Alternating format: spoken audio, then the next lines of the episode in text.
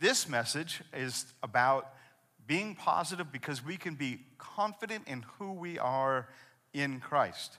Uh, confidence is a huge, I believe, issue because if, if all of us are honest, most of us struggle with confidence in some area of our life. We don't always see ourselves as Jesus sees us.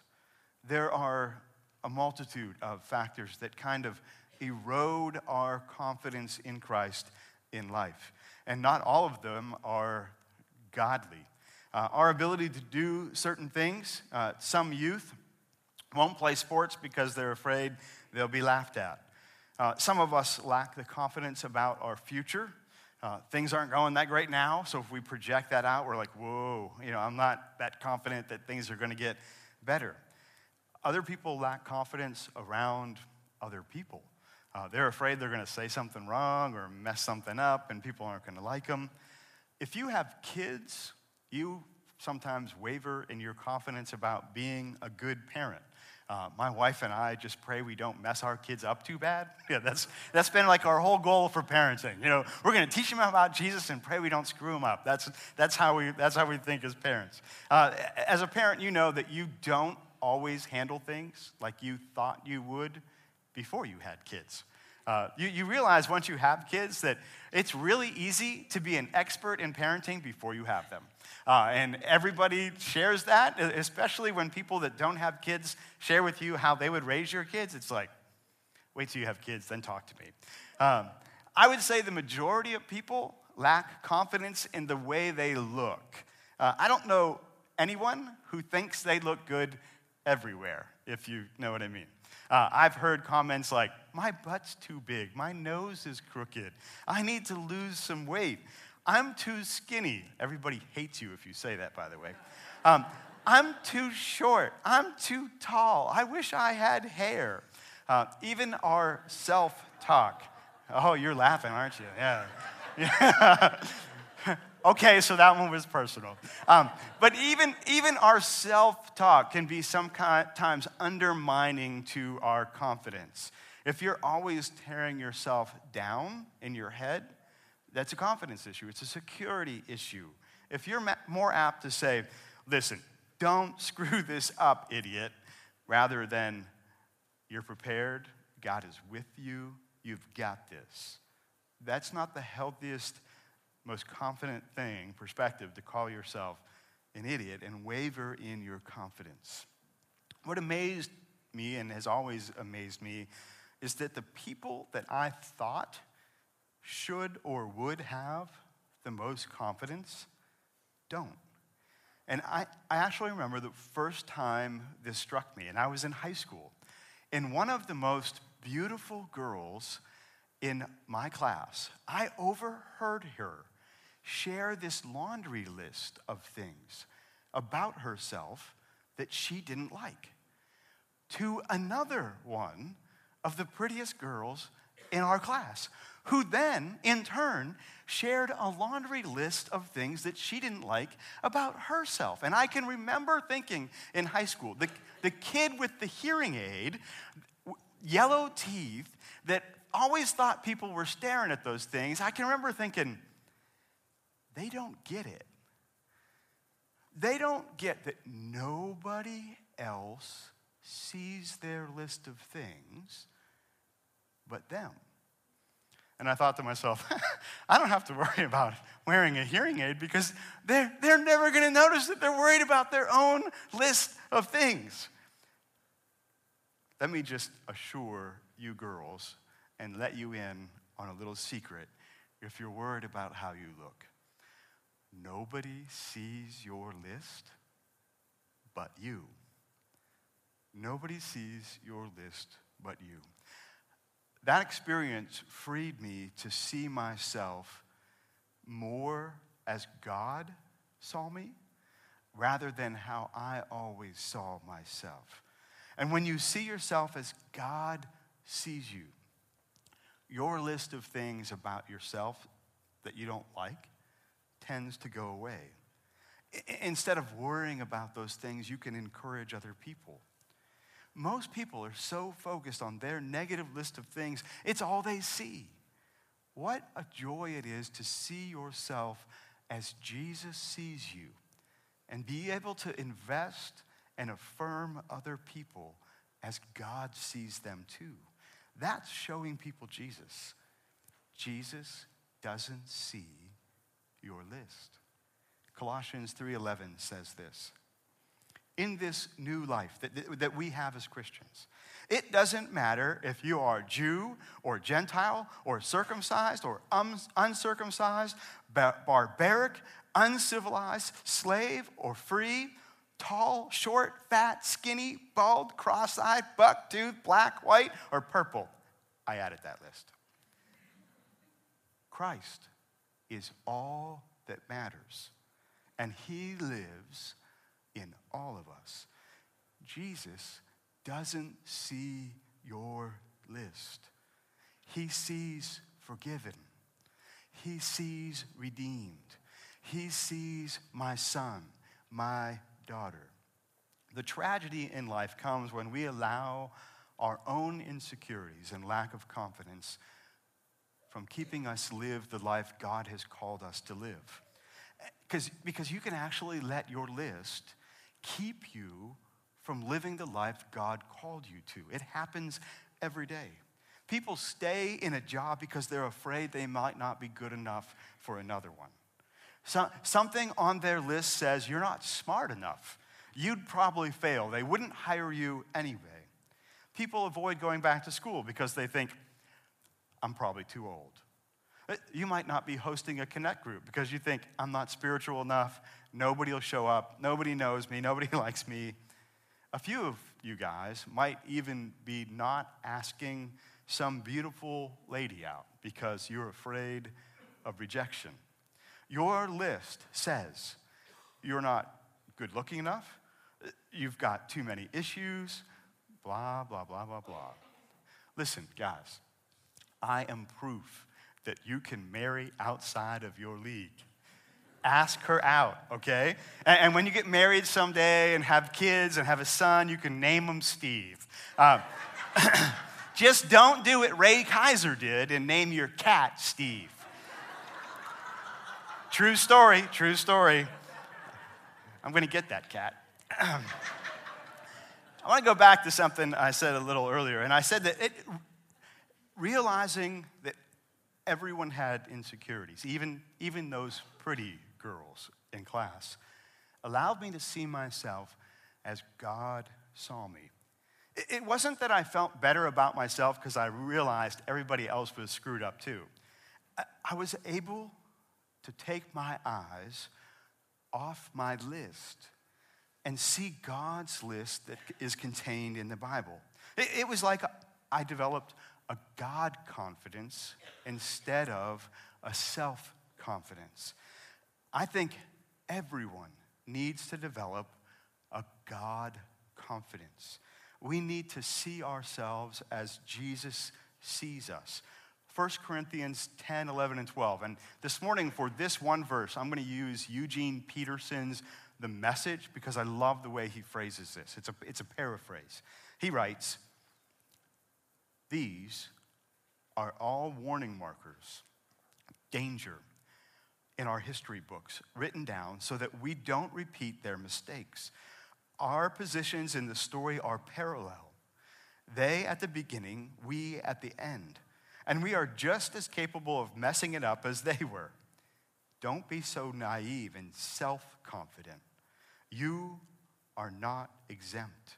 You could fall flat on your face as easily as anyone else. Forget about self confidence, it's useless. Cultivate God confidence. We should put our confidence, it should rest in how God sees us because we are not above messing up as people in the past have messed up. And all God's people said, Amen. Relying solely on ourselves is a sure way to stumble and fall. Proverbs says it over and over. And I want to give you three quick biblical reasons why self confidence alone falls short. Number one, if you're taking notes, my heart is deceitful. Jeremiah 17 9 says this The human heart is the most deceitful of all things and desperately wicked. Who really knows how bad it is? Number two, my flesh is weak. Matthew 26 41. Watch and pray so that you will not fall into temptation. The spirit is willing, but the flesh is weak. And number three, my behavior is inconsistent. Romans 7:15 says, I don't really understand myself, for I want to do what is right, but I don't do it. Instead, I do what I hate. Why, why do we do that? Why does everyone do that? Some days we are so on fire, so passionate about the Lord. And other days we're like, oh, shiny, sinful thing. And we do that. There is nothing wrong with cultivating a healthy self confidence. God has given all of us gifts and abilities, and to not acknowledge those things is dishonoring God. It really, really is.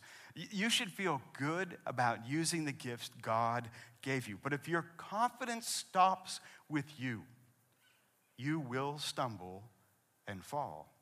If you develop a healthy God confidence, you will see yourself in an entirely different light. And it will sustain you during those times when you stumble and fall. I want to share three truths that I think will develop a God confidence in all of us. Number one, God is for you. Now, some of you, some of you just don't agree with it. You don't feel it. Um, because you think you've made too many mistakes for God to actually be for you. And your list, somewhere on your list, it says, I'm unworthy of God's love, for Him to be for me. That is not true. God is for you. Let, let me say it again because I, I think some of you think you've, you've messed up too bad. It doesn't matter. God loved us while we were sinners, and He is for us. God doesn't love you more when you make it through a day without messing up. And He doesn't love you less when you mess up during the day. He is for you. God's not more likely to answer your prayers if you make it through the day without messing up than if you don't. He is for you. He doesn't delight in your faults. He's not waiting to catch you in one. He is for you. He is our loving heavenly Father. And if your father wasn't a loving dad, I know this is hard for you to grab a hold of. But let me phrase it this way Your heavenly Father is the dad you always wanted to have. He wants to be that father to you. He is for. As a dad, I never want bad things to happen to my kids. Uh, I don't want to do bad things to my kids. I never wake up thinking, you know what? I hope I catch Jared in some mistake today because I just would love to whip him today. I, I, I don't sit down at the dinner table and think, Oh, I hope one of the girls complains about mom's cooking because I'm gonna, I would love to send them to bed hungry today. I am always for my kids, and God is always for you. Even when our kids do something wrong, the, the goal is to restore their relationships, not, not only with us, but with one another. It's never to push them away. Lisa and I have never said, That's it, you've gone too far, pack your bags, get out. But some people feel that that's exactly what God says when they screw up too bad. Get out. You're not worthy to be in this family anymore. Take a hike. No. God is for you. Romans 8:31 says, "What shall we say about such wonderful things as these? If God is for us, who can ever be against us?" When Jared uh, turned 12, he took the hunter safety class. And I tell you what, I was thrilled. I have hunted uh, since I was 12. I've been trailing on my dad's bootstraps uh, since I-, I can remember, longing for the day that I could hunt. And I really wanted that for my son. And he went on a, a pheasant hunt with Brad Yoder. Thank you very much, Brad. Uh, he did awesome. He hunted uh, opening day of deer season and did great. Didn't complain about being cold once. The next Saturday, we got back here because that was in Erie. And I said, Hey, you want to go out Saturday? And he said, No, I don't think I want to hunt. And I don't know if he remembers this, but I remember thinking that he felt like he was disappointing me. So I sat him down and I said, Listen, my love for you is not contingent upon your hunting. I love you because you are my son, and I am proud of you. And whether you ever hunt or not, that won't change. Our God is for us. We don't have to comply with some, He is for us. When we know in our heart that God is for us. And it's not tied to anything we do or don't do. It frees us to live in God's approval, not for God's approval. That's good preaching, so I'm going to say it again. As believers, we live in God's approval, not for His approval. We can be positive because God is for us. Second truth to help us develop this God confidence God will always help me. God is not just an observer in your life, He's not just watching from afar. Um, if somebody is arguing with me in your head right now, thinking, you know, I'm not seeing it. like I've been praying for help for a long time, I am not seeing it. Hebrews 13, 5 and 6 says this Don't love money, be satisfied with what you have. For God has said, I will never fail you. I will never abandon you. So we can say with confidence, The Lord is my helper, so I will have no fear. What can mere people do to me? Now, some of you thought, well, what does money have to do with that? Um, some people think money helps more than God. Not so. Financial security exists primarily in your mind, Larry Burkett said. God will never leave you or forsake you. He will always be your helper. Hebrews says that we can have confidence in that truth. Therefore, we do not have to be afraid. We can be positive. Let me say this uh, because I think somebody needs to hear it. The Lord is your helper. Do not be afraid. In fact, let's repeat that together uh, because somebody just needs to say it. Okay, repeat after me. The Lord is my helper. You're getting it. I will not be afraid. That was that'll work. Having a powerful helper removes fear from our lives. Even in the midst of a trial, God will back you up. I've got a video this morning and it preaches on so many different levels. I'd like you to watch it.